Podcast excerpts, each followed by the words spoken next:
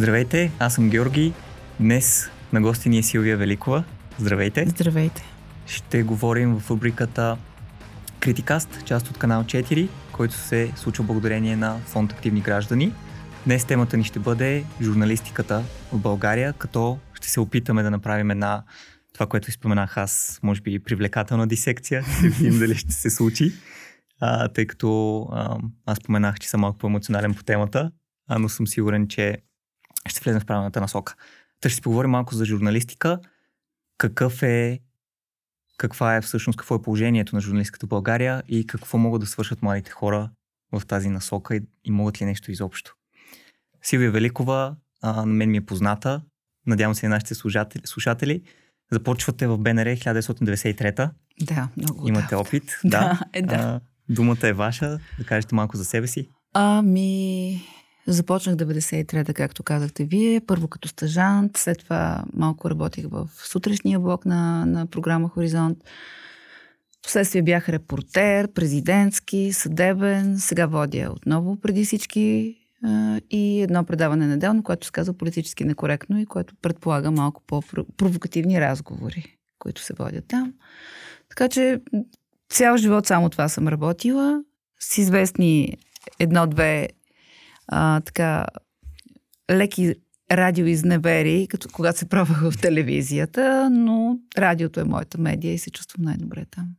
Чудесно. Никога не съм писала във вестник, не знам дали мога да пиша, защото радиото е наистина специфично като изказ и като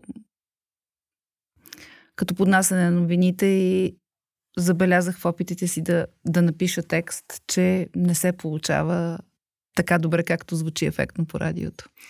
Добре. Ще си позволя да скоча тук малко по-напред в разговора, тъй като а, исках да го запазя въпрос за малко по-късно. Споменахте писането.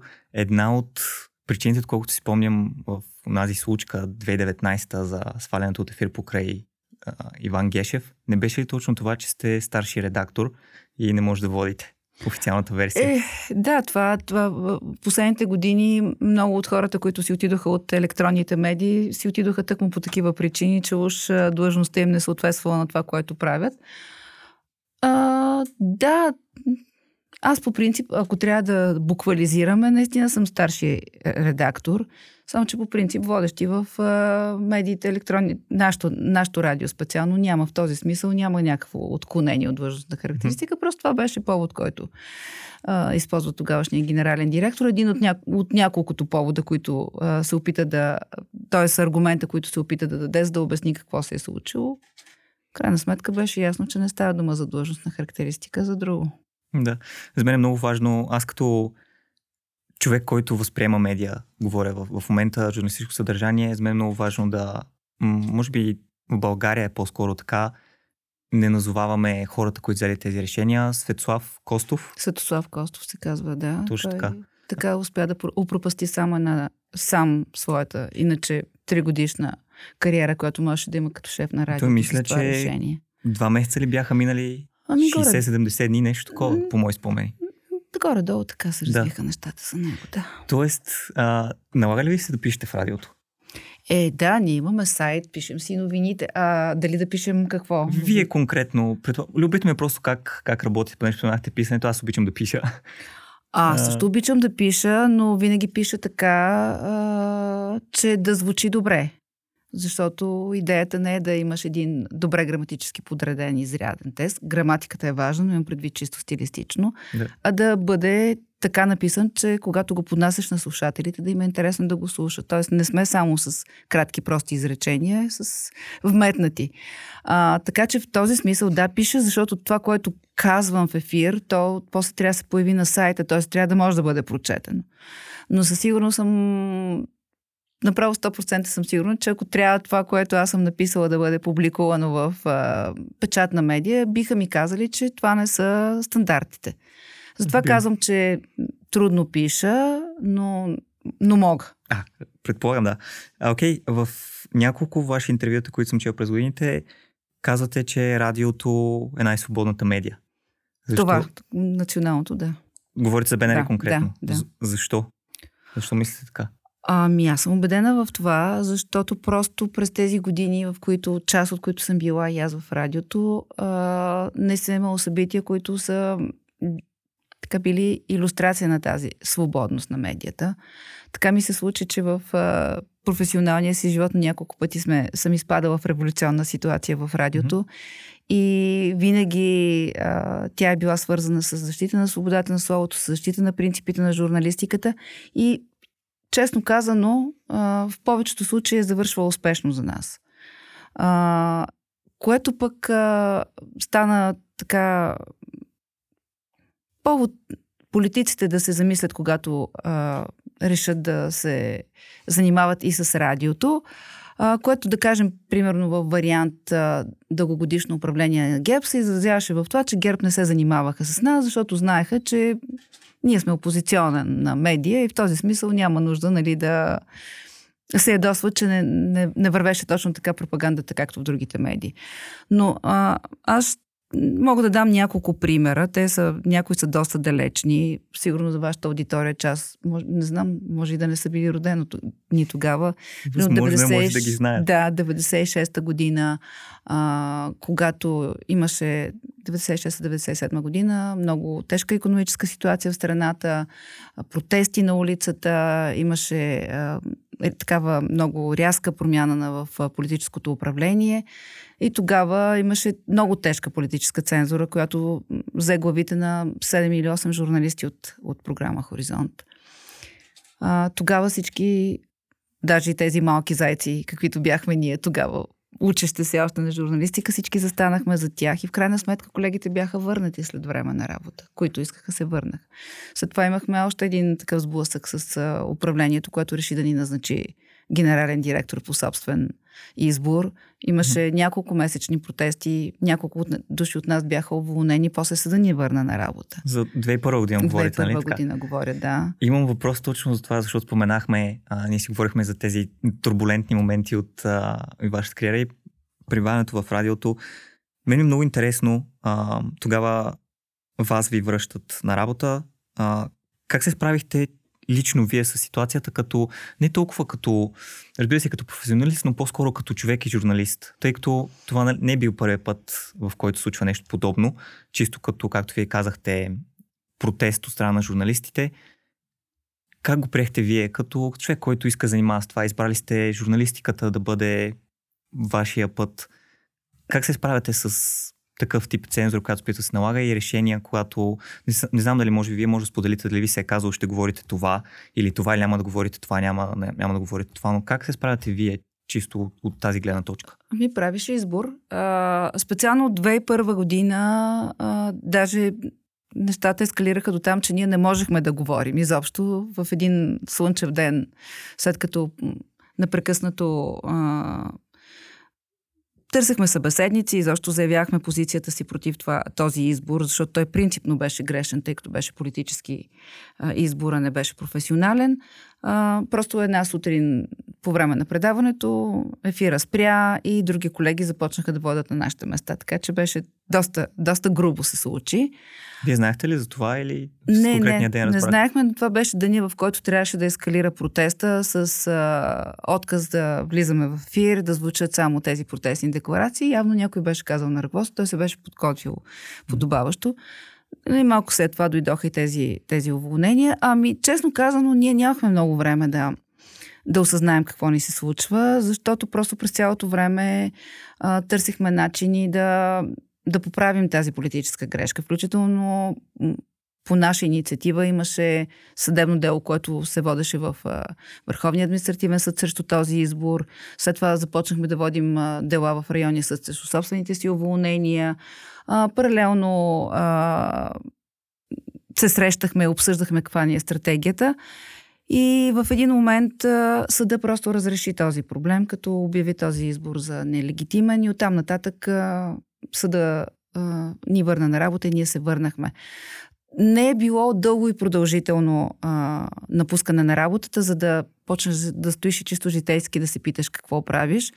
Беше съпътствано с а, усещането, че е имало смисъл да, да преживеем всичко това, защото нещата после се развиха по, по този начин и дълги години след този случай генерални директори се съобразяваха какво правят, защото така им държеше влага от, от този случай нали, на няколкото месеца протести. А, така че в този смисъл, чисто житейски, даже и професионално не съм се разколебала. Напротив, така, Мотивирало ви, е, мотивираме още повече за следващи подобни а, случаи, в които да казвам какво мисля. Аз винаги, независимо от това каква е цената, казвам какво мисля, но си давам сметка, че и това в радиото е много по-лесно да го направиш отколкото в една частна медия, в която ти си зависим финансово, зависимо си от този, който взима решенията и ако ти решиш да проявяваш характер и да казваш, аз мисля така, това със сигурност би могло да ти косва позицията и работата и не би могло да предизвика кой знае как, какви въпроси, тъй като в крайна сметка това е частна фирма. Да. Собственика решава. Частникът винаги. Да, но винаги нашата решава. теза беше, че радиото не е частно.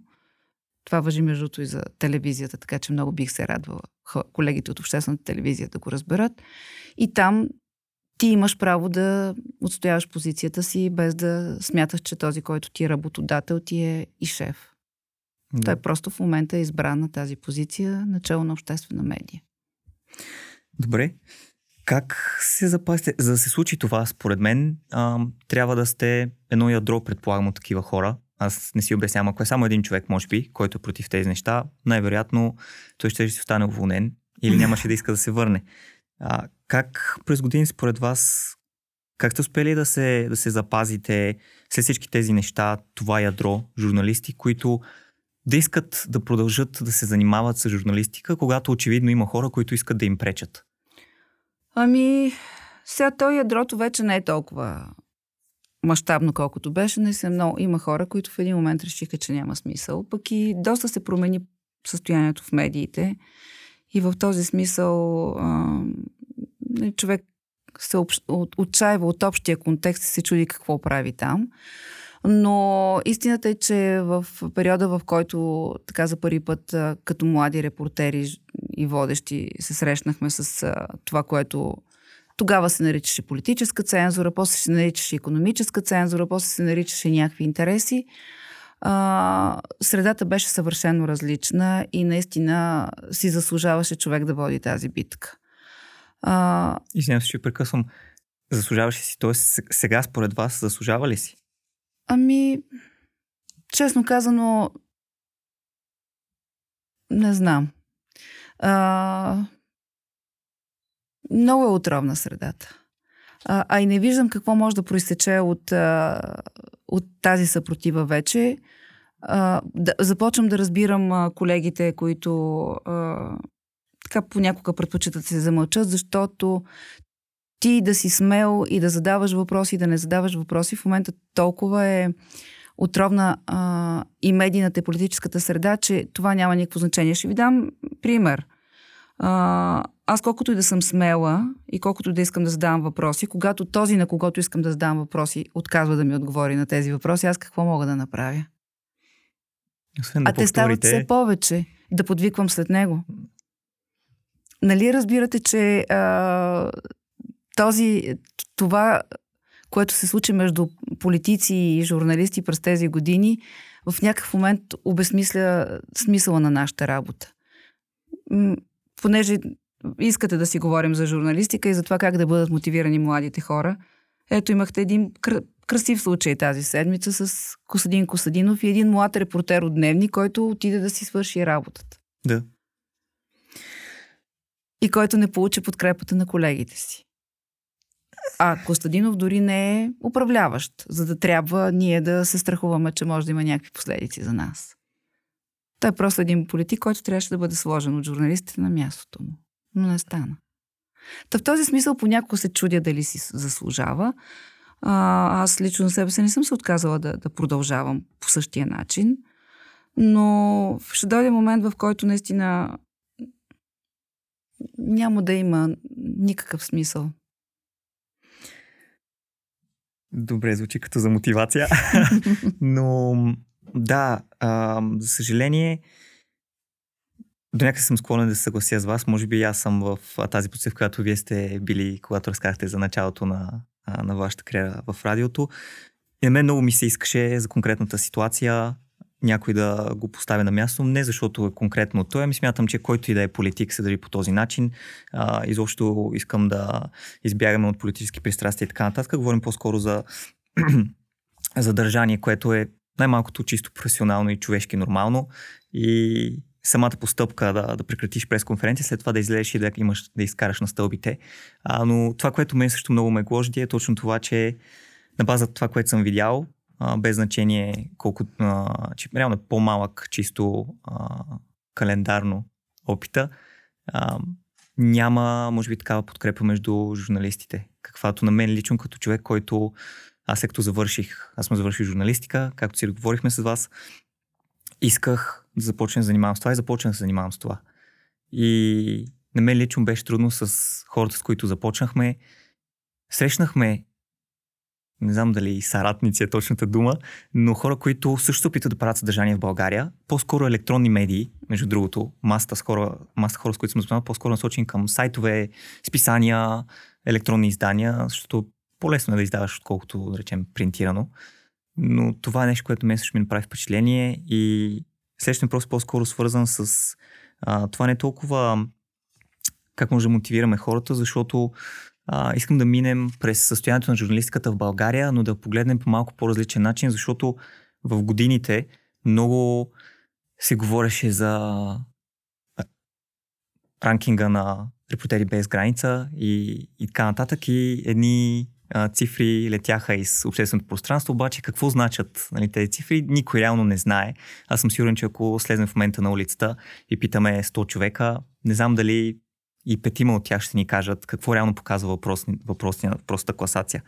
Искам да ви питам по-скоро за журналистиката в България. Вие като журналист с толкова години опит, откъде се снабдявате с информация? Кои издания четете? Ако искате, може да споделите конкретни имена на журналисти, чиято работа следите.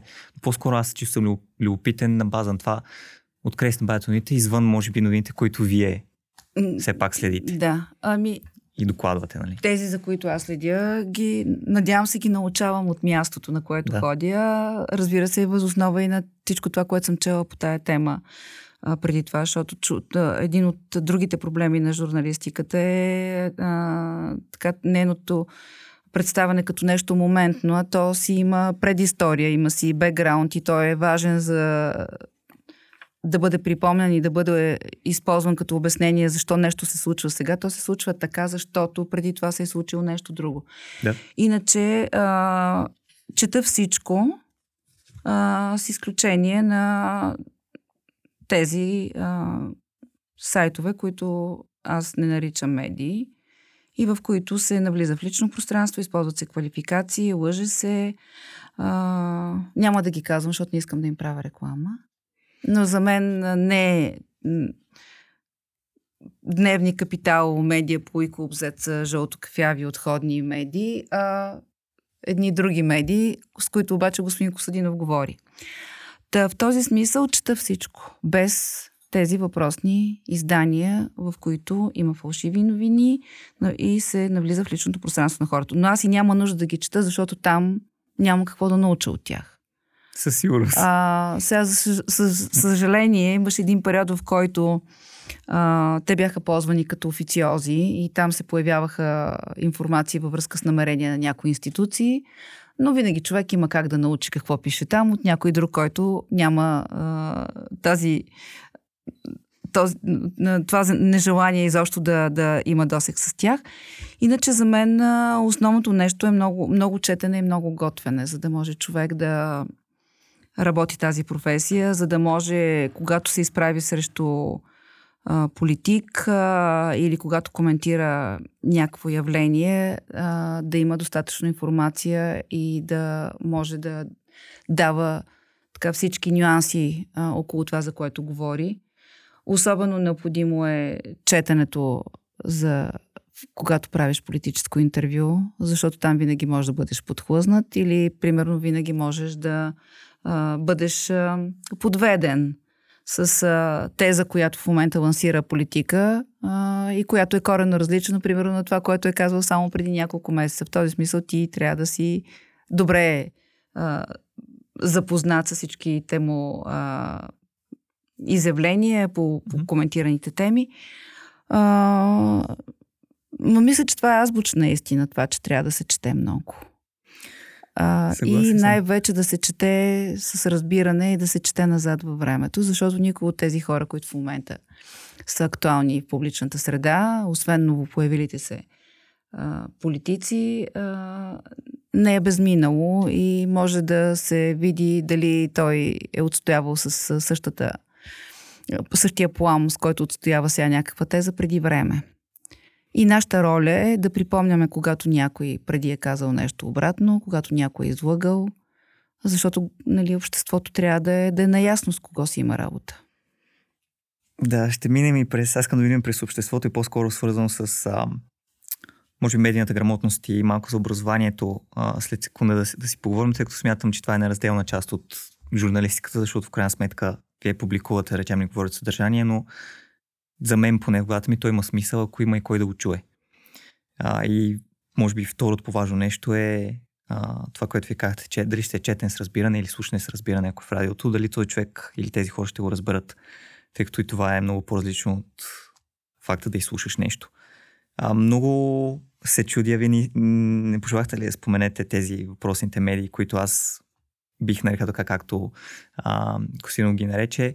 Много съм се чудил м- през това време, в което, как започвам да уча журналистика и след това, като съм си говорил с хора от, от професията, като че ли хората, които искат да правят качествена журналистика и по някакъв начин, нека ги наречем добрите, а, въпреки, че да, не, то е много субективно, да, да. но да речем искат да, да вършат професията си така, както вярват, че трябва да, да се върши и по някакви установени световни стандарти, нещо, което да речем въпросният човек си е решил, че така се прави, обаче никой друг не го върши по този начин.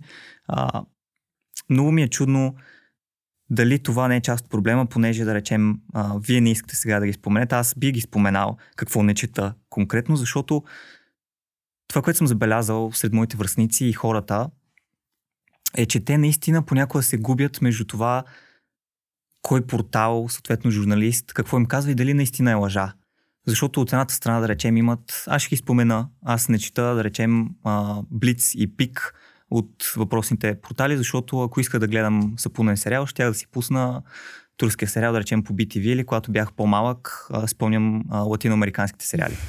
А, аз по-скоро би ги споменал, а, защото смятам, че ако мога да помогна един човек да не ги чете, моята работа е свършена. А, чета изданията, които вие споменахте, чета Свободна Европа след завършването им 2019. Да. А... Не, аз чета и, и труд и 24 часа, въпреки че имам резерви към тях, но все пак а, човек трябва да види и това. Да, съгласен съм абсолютно. А, дори за да видиш понякога как а, нещо, което ти си видял с очите си и си го възприел по един определен начин, бива изкривено в а, някои от медиите, които преди години са били а, един от авангардите на журналистиката. Така че, да, това са сайтовете, които не искам да чета. Не искам да ги чета и може да не е правилно, а, че не ги казвам, но пък а, във времето така ми се е налагало да, да, да се обяснявам във връзка с публикации в тях за, за, заради мен и на близките си да обяснявам, че не е вярно. И в този смисъл съм решила да ги игнорирам. Между другото, а, така, нещо забавно по този повод, тъй като а, обикновено, когато тези, част от тези периоди, за които говорихме, такива по-сложни в радиото, а, вече тези медии се бяха появили. А, те винаги взимаха страната на различната страна от тази, на която бяхме ние протестиращите. Пишеха някакви грандиозни глупости. Например, майка ми много се притесняваше и моите деца намериха начин с това, като и блокираха достъпа на тези сайтове. така че, ето това е. Трябва да си блокираме е, достъпа от тях. Може би е ценен съвет. Да, за да, да може тя да не се чуди, бе, това моето дете ли е, да е ли моето дете. Така. Абсолютно съм съгласен. Да, по този повод, може би по-скоро към а, слушатели и зрители се обърна, а, за да иллюстрирам това, за което говоря и за което говорим с Силвия Великова. Вчера гледах панорама от 7 октомври. А, 7 октомври от петък. Да. да. Като мал... Странно, е, защото като малък много мразех панорама, беше ми изключително скучна. Сега, вчера буквално попаднах на публикация във Фейсбук. Някой човек си споделя мнението за въпросното предаване тогава от 7 октомври. Аз си казах, това звучи интересно. Да, ще го пусна. А, и го изгледах. Това, което мога да, да ви дам като съвет на хората, които ни слушате и ни гледате, напишете в, в YouTube панорама с тази дата от 7 октомври и вижте видеото, което са качили а, Блиц и, и предишни видеа, самите заглавия как се пишат и направете сравнение с а, някоя друга медия, дори световна, не само да българска, как те си пишат заглавията. Нещо, което за мен има много, много, голямо, значение, много голямо значение, защото се използваха думи от типа на еди кой си, срази еди да. кой си, а реално това самото е... предаване случва точно обратното. Да. И това са неща, които са ми толкова, колкото смешни, толкова и ме кара да се ядосвам, защото ам, виждам гледанията. Защото да, те имат аудитория, която ще възприеме това, което се е случило точно по, по обратния начин, начин по този. Точно така, това е. И, и тук опираме до медийната грамотност. Нещо, което исках, със сигурност искам да, а, да засегнем. А, през 2021 година, ние си говорихме, а, преди да започнем да писаме епизода, за Институт Обтворено общество и доклада, който публикуват с индекс на медийна грамотност в 35 държави в Европа. От тези 35 държави за 2021 те разделят всъщност на 5 клъстъра държавите. България е в четвъртия клъстър и е на, ако не се лъжа последно място, 30 в конкретния клъстър. Под нас са само, аз съм си ги записал, искам просто да кажа конкретни държави, които идват след нас по медийна грамотност. От тези 35 държави са а, съответно 31 до 35 място Турция, Черна гора, Албания, Босна и Северна Македония. Та, относно медийната грамотност, смятате ли, че съществува такава българско население и на какво ниво е според вас?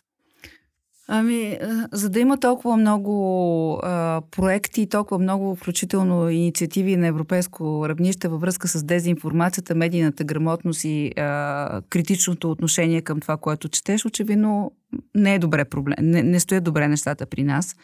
Сега друг е въпроса дали а, проблема не се крие и в училище, и в семейството, за да после на, на, на етап, когато си вече си зрял човек и трябва да, да взимаш решение, както се казва, да гласуваш разумно, това да не ти се отразява. Така че е много комплексен въпроса. А, според мен това е нещо, което трябва да започне да се преподава в училище, но това предполага революционна реформа в а, училище, защото ние понякога, и аз това го видях с очите си по време на пандемията, докато деца, децата стояха в къщи и имах достъп, защото човек никога не знае какво се случва в училище. Децата отиват на училище, нещо някой им говори, те ако ти, като се върнат ти разкажат нещо, но аз чух какво говорят някои от преподавателите пред децата за самата пандемия. И можем да си представим какво са им говорили за други а, такива а, Имате предвид, може би, нелепи теории или нещо Разбира наудничало? Да, да, нелепи теории. В този смисъл а, ние, ние ги оставяме в училище с очакването, че там от тях се формира и гражданска култура, и гражданско отношение, и а, до, достъп до достоверна информация. И в същото време а, нали, чуваш, че някакъв учител казва, че няма такова нещо и че някой затваря нарочно хората да стоят вкъщи, за да печелят някакви фармацевтични компании. Не, че това не се говореше в обществото. То се обаче, говореше. Обаче, нали, не, не, не предполагаш, че може да бъде казано на, от преподавател на деца. Аз не бих предположила никога. Вече го чух. Та в този смисъл а, за мен е важно и това, което се а, случва в училище, и това, което се случва в къщи. Това, което ние говорим като родители с децата си, това, което говорим като общност. Защото а, ние се затваряме и децата, и ние в някакви си вече в това а, дигитално време, в някакви си собствени балони, където може би а, си смятаме, че всичко е наред, но извън тях то е доста тревожно. Само не знам как да стане това. Не съм сигурна, че с проекти а, може да се случи. А, още повече, че а, фалшиви новини и тяхното тиражиране като достоверни факти се чува често от институции, от политици, от управляващи. Така че, ако един човек чуе от един депутат да казва еди какво си, нали, логично е да не го подложи под съмнение, защото това е елита. Той не трябва да разпространява неверни може би, факти. Може би би трябвало да е елита, Но пък да. елита го избираме ние с а, всичките си особености, страхове и, и, и образование. Така че малко за омагиосен кръг се получава това. Но да. трябва да има надежда. А, относно... Аз се надявам, че има. А, относно, относно елита, преспокойно мога да си кажа, без да претендирам, че съм нещо повече от някой друг. Със сигурност и много неща, които не знам и не разбирам, но със сигурност хората, които са в парламента сега или последните години, които са избрани, аз не смятам, че са елит и те го показват с държанието си, дали говорим за въпросите през конференция или начин по който говорят, как зрят, така нататък. А, така че едно м- вие споменахте две неща. В училище аз също, както впрочем и доклада, между другото, един от основните изводи, които изкарва е, че най-оптималният вариант за решаване на този проблем е образованието. Съответно, тук вие вече ми отговорихте преди да ви питам, че а, може би не знаете точно как и може би нито аз, ами, нито вие сте е хората, които трябва да го направим. Въпрос, но... въпрос на навлизане на млади хора, които мислят по съвсем... Не казвам, в никакъв случай не казвам, че хората в зряла възраст са тези, които са основния проблем, но наистина образованието също и училището също има нужда от подмладяване, както всичко останало. Аз имам един такъв много честен въпрос. А, даже главата ми е а, лаишки, ако мога така да го кажа, защото просто ето да речем аз съм, да речем средностатистически член на, на обществото. И се чудя, речем искам да работя нещо, искам да помогна децата в училище да, да имат по-добро образование, съм помня с темата, речем искам да помогна нали, реално и нивото а, като цяло в държавата да, се, да се вдигне. И изпадам, като си мисля в такива теми, в един магиосен кръг, защото а, ето сега, ако аз, аз работя нещо друго, без значение какво в случая, а, по-добре платено от това да, да си учител. И как аз мога да отида, предвид, че не опира само до избор на кариера, ами искам да речем да помогна за медийната грамотност в, в страната. Как мога да направя, просто наистина съвсем, съвсем честно ви питам, няма да ми този въпрос, се... как мога да го направя, понеже аз за да го направя трябва да избера да най-общо казвам да нямам пари да живея. Примерно не мога да си платя найма, сметки и така нататък. Как мога да отида и да си посветя изцяло времето на професия, която по никакъв начин много хора я уважават, разбира се, обществото, но смятам, че държавата не уважава професията учител, който съответно трябва да бъде човека, дали ще медийна грамотност или нещо друго, да образова тези деца и да няма такива примери, каквито аз, вие казахте. Как, не мисля, как може да се случи аз това? Аз не мисля, че в момента проблема е свързан с пари, защото в интерес на истината а, се вдигнаха доста заплатите в училищата и наскоро ми обясняваше а, една моя колежка, която избра да стане учителка преди време, че има страшно голям наплив за учители. Mm-hmm. А, защото е по-висока заплатата. Проблема, според мен, не е в, а, даже и в учителите, защото дори и такива модерни учители, хора, които искат да променят системата, се сблъскват с системата. А, не знам, аз а, имам някаква частична информация за това, но за да се променят учебниците, написаното в учебниците, съм чувала, че това е страшна одисея. Защото тя е супер консервативна система. Да. Освен това, там трябва да се почитат академиците и професорите. Т.е. смята се, че само те могат да напишат учебници а, като за училище, а пък а, те понякога вече ги пишат по... Не искам да кажа нищо нали, лошо за тях, но... Устарял начин, устарял аз бих начин, казал. да. Това е абсолютно Просто нормално. децата са съвършено различни. Аз, между другото, много ме впечатли тази година на кандидатстването след 8 клас. Имаше много голям интерес към а, някои училища, защото а, конкретно защото там има само а, учене с електронни а, ресурси. Имаше деца, които искаха да отидат да учат там, защото не искат вече да, да ползват учебник, хартия. Mm-hmm. Това, според мен, някой трябва да го отчете. Той ще има такава промяна. Но системата е толкова консервативна и толкова застояла и толкова трудно се раздвижва всичко, че дори да има готови учители да правят промени, аз, например, имах такива учители на моите деца, които не ползваха учебниците. Те казваха, аз съм длъжен да кажа, че това е учебника, да ви го дам. Но те изцяло, и то в, говоря за начален курс, т.е. за курс 5-7 клас. Mm-hmm. Само а, им преподаваха с а, лекции. И искаха да учат това, което те са им дали. Само, че бяха единици. Другите си преподаваха по учебника такъв какъвто е, неразбираем, непонятен, абсурден понякога, защото така пише в а, учебния план. Добре, а, тъй като зачепахме образованието, а, се върнем малко и към журналистиката. Има ли според вас, а, и ще ви дам конкретен пример отново, аз а, не знам после а, монтажниците дали а, ще, а, ме, ще ме скастрят за примера, но а, има ли качествено образование по журналистика в страната според вас и къде?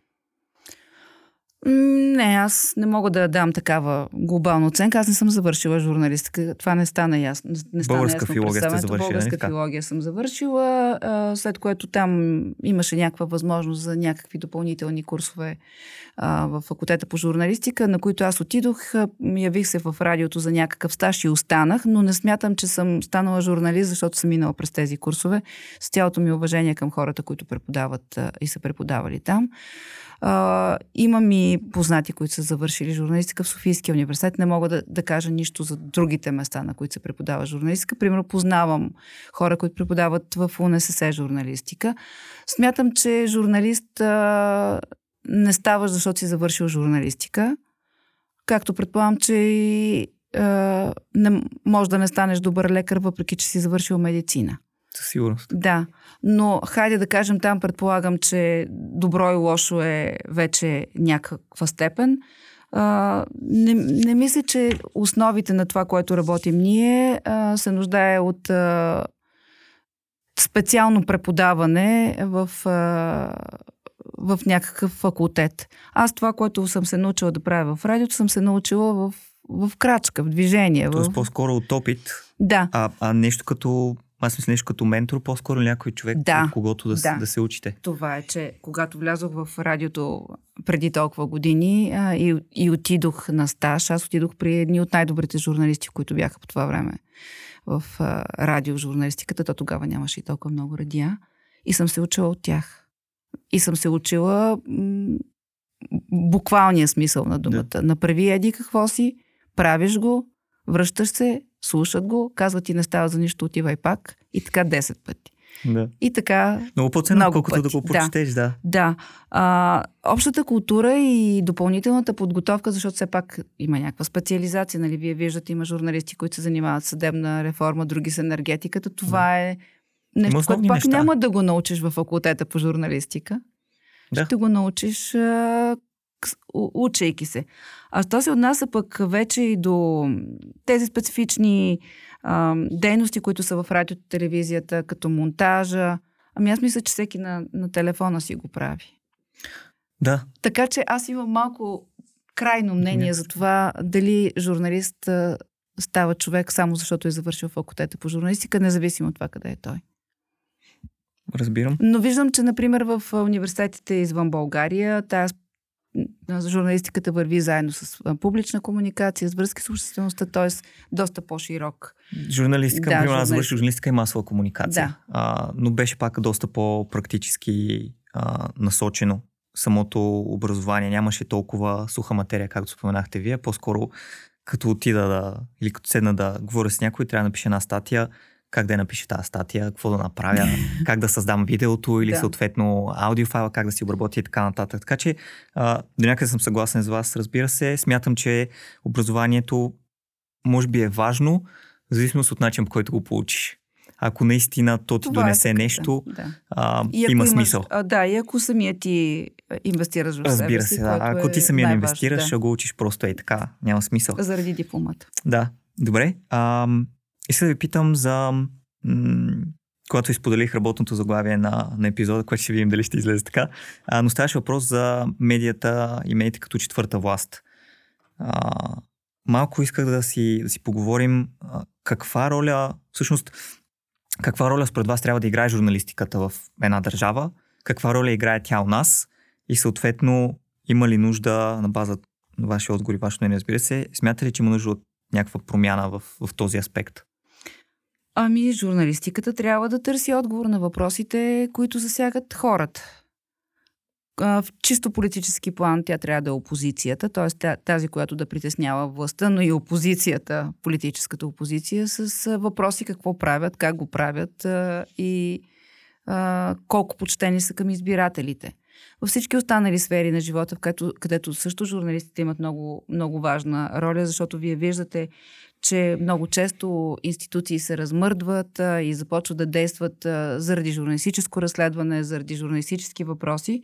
Та в този смисъл тя има а, тази отговорна роля да, да чува проблемите на хората и да, да ги до, доставя до институциите, за да ги решат. А, така че за мен а, ролята на журналистиката по принцип е много важна и не случайно тя е наричана четвърта власт. Друг е въпросът дали винаги се държи като четвърта власт. Нали, това е идеалният случай, за който говорим. Журналистите са остри, те поставят некомфортна среда политиците, те им припомнят какво са казали. Но те... всички. Всички, точно да. така. Всички политици, не само, управ... не само, не само да. които са в опозиция. А, журналистите стигат до край, когато трябва да тръгнат по проблемите, а не да тръгнат да правят разследване, защото някоя институция им е подала информация и има интерес да отстреля фирма, бизнес или нещо друго. Тоест всичко това, което представяме в идеалния си вариант като важно за професията и за хората, трябва да бъде принципно. Okay. А не да се ползва журналистиката като бухалка, каквито случаи е имало назад във времето. А каква е България? Ние виждаме всички каква е България. Вие как бихте описали? Просто ми е интересно човек, който се занимава толкова години журналистика. Вие как бихте описали? Защото аз бих я описал, може би, ам, често да ви кажа, аз не знам дали след толкова много неща, сега от моята камбанария, ако мога да кажа, ако мина през нещата, през които ви минете, не знам дали бих продължил занимавам журналистика, примерно след, след 20 години. На този етап аз супер много се ядосвам на, на, на такива неща. И от, отвътре ме чувърка. Не мога, да, не мога да си стоя спокойно в нас и, и да гледам как случват с извинения някакви пълни простоти на, на тази тематика. А, от държание на водещи в студия, тенденциозно по-добре към едни политически партии, тенденциозно по-зле към представители на други политически партии и така нататък. А, какво е конкретно вашето, ако може да го обобщите за ролята, която играе журналистката в България? Съвсем честно казвам. Ами, вие казахте, че ако попитаме хората на улицата какво мислят за 112, 113 или не знам в момента, мисля, че сме малко по, по-добре. 90, между 90 и първо, между примерно, другото. Да, да, само защото нали, имало някакво усещане за свобода. Да. Обаче за мен то това е отговора. А, независимо от това на кое място сме, ние сме последни в Европейския съюз. Да, това остава И сме така. последни в Европейския съюз, защото просто през тези години някой трябва някога да седне и да напише защо. А, България журналистиката започва да, започна да се срива след като станахме член на Европейския съюз, което по, само по себе си е абсурдно. Нали? Ние отиваме в една общност, където свободата на словото е ценност и в същото време а, стъпваме и унищожаваме всичко, което представлява тази ценност като член на Европейския съюз. Знаете ли защо? Аз, извинявайте, пак ви прекъсвам, що мисля, че е така. А, според мен е много по-лесно, не казвам нещо иновативно, но според мен е много по-лесно тогава Европейския съюз а, беше по-лесно да упражнява натиск върху това, какво трябва да свършим ние, защото в момента, в който влезем и станем член, а, много по-трудно е да се мине през дори този само а, чисто правен процес, да се промени нещо а, относно журналистика и въвеждане на, на промени. А, България има доста ситуации, които закъснява, но според мен, точно когато влезахме в Европейския съюз, се успокоихме, че вече няма кой да ни. Преди да влезем, трябваше да, да. да, трябваше да покажем, че ето тези неща се случат. В момента, в който влязохме, вече никой не го следи това и наистина точно тогава и аз мисля, че нивото на журналистиката рязко се, рязко се влуши. Да, и се появиха и новите медии, и жълтите медии, и а, социалните мрежи, които също сами по себе си станаха медии, в които също като от последна инстанция се раздават оценки и квалификации. Да за да стигнем до тук, до където сме. За мен, нали, хубавото в този разговор е, че той идва в седмицата а, с случката в БТА и в а, а, и с тази пресконференция, защото какво? Ето това е случай, който има много еднозначен отговор. Ако имаше журналистическа гилдия, всички щяха да си тръгнат и нямаше да се занимават с този политик. Само, че няма. И ние чухме десетки журналисти да молят Костадинов, моля ви останете, защото тук ние сме, не, не трябва заради една медия да прекъсвате пресконференцията, ма ние трябва да ви питаме, ма ние трябва да вземем синхрона. Нищо подобно не трябва да се случи в такава ситуация. Аз лично не бих останала на тази пресконференция. Тоест ви бих си тръгнали. С целия риск, който ще пристече от това. От друга страна пък ги разбирам колегите. Техните продуценти ги чакат с някакъв материал и те не могат да си тръгнат, ако не са получили а, указание от продуцента да си тръгнат. Тоест, сега, между другото, да разширим, ако вървим към финала темата, да. че освен нас, а, като редови журналисти, много е важно кой управлява медиите. Не случайно през, толкова, през всичките тези години се говореше за прозрачност на собствеността, за истински собственици. Защото а, дори един журналист да иска да, да бъде почтен в работата си, а, да, да бъде критичен или просто да задава въпроси, защото има периоди, в, моменти, в които ние дори просто да задаваш въпрос е проява на голям героизъм – той да трябва да. прави избора между това дали да остане на работа или не, а, защото може би неговия собственик пък в момента не е заинтересован да задаваш остри въпроси на еди кой си да, политики, на леди кой си да, бизнесмен, да защото ще има. Или, или бизнес врагове. Да. И затова вие видяхте как едни от най-добрите журналисти в България, които се занимаваха с разследваща журналистика и наистина бяха хора, които питаха, Ани Цолова е олицетворение на, на, на човека, който задава въпроси. В момента се занимават да обучават на публично поведение политици или, да, или бизнесмени. Курсовете, да. да, да. А, или работят в а, малки медии, в които се издържат от а, потребителите и знаете колко време преживявате и не са на екран, на големия екран или на големия ефир. Да. Не, че не трябва да идват а, и да има промени, но а, знаете, вие сам попитахте. За да има журналисти, за да дойде следващото добре подготвено и а, смело поколение журналистите трябва да имат от кого да се учат. Само, че тези, от които те трябва да се учат, в момента преподават публично поведение, а не правят журналистика. Да. Но все пак смятам, че смятам, че за достижим аз конкретно съм имал а, сами аз съм ги интервюрал за разни проекти и така нататък и може би са били едни от най-лесните разговори в, в живота ми, чисто като да се аз се свързвам с тях, те не ме познават, не ме познават, не знам кой са ми са били отворени за, за диалог и да, да говорим по разни теми.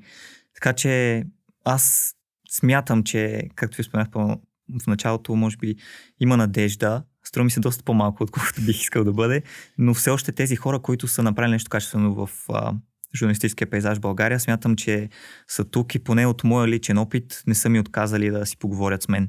Така че, ако има хора, които ни слушат, които искат да занимават журналистика или се чудят, или те имат такива близки, моят свет по-скоро би бил да потърсите тези хора и да видите дали а, има нещо, което има да си поговорите. А, искам да ви попитам, а, имам един-два последни въпроса.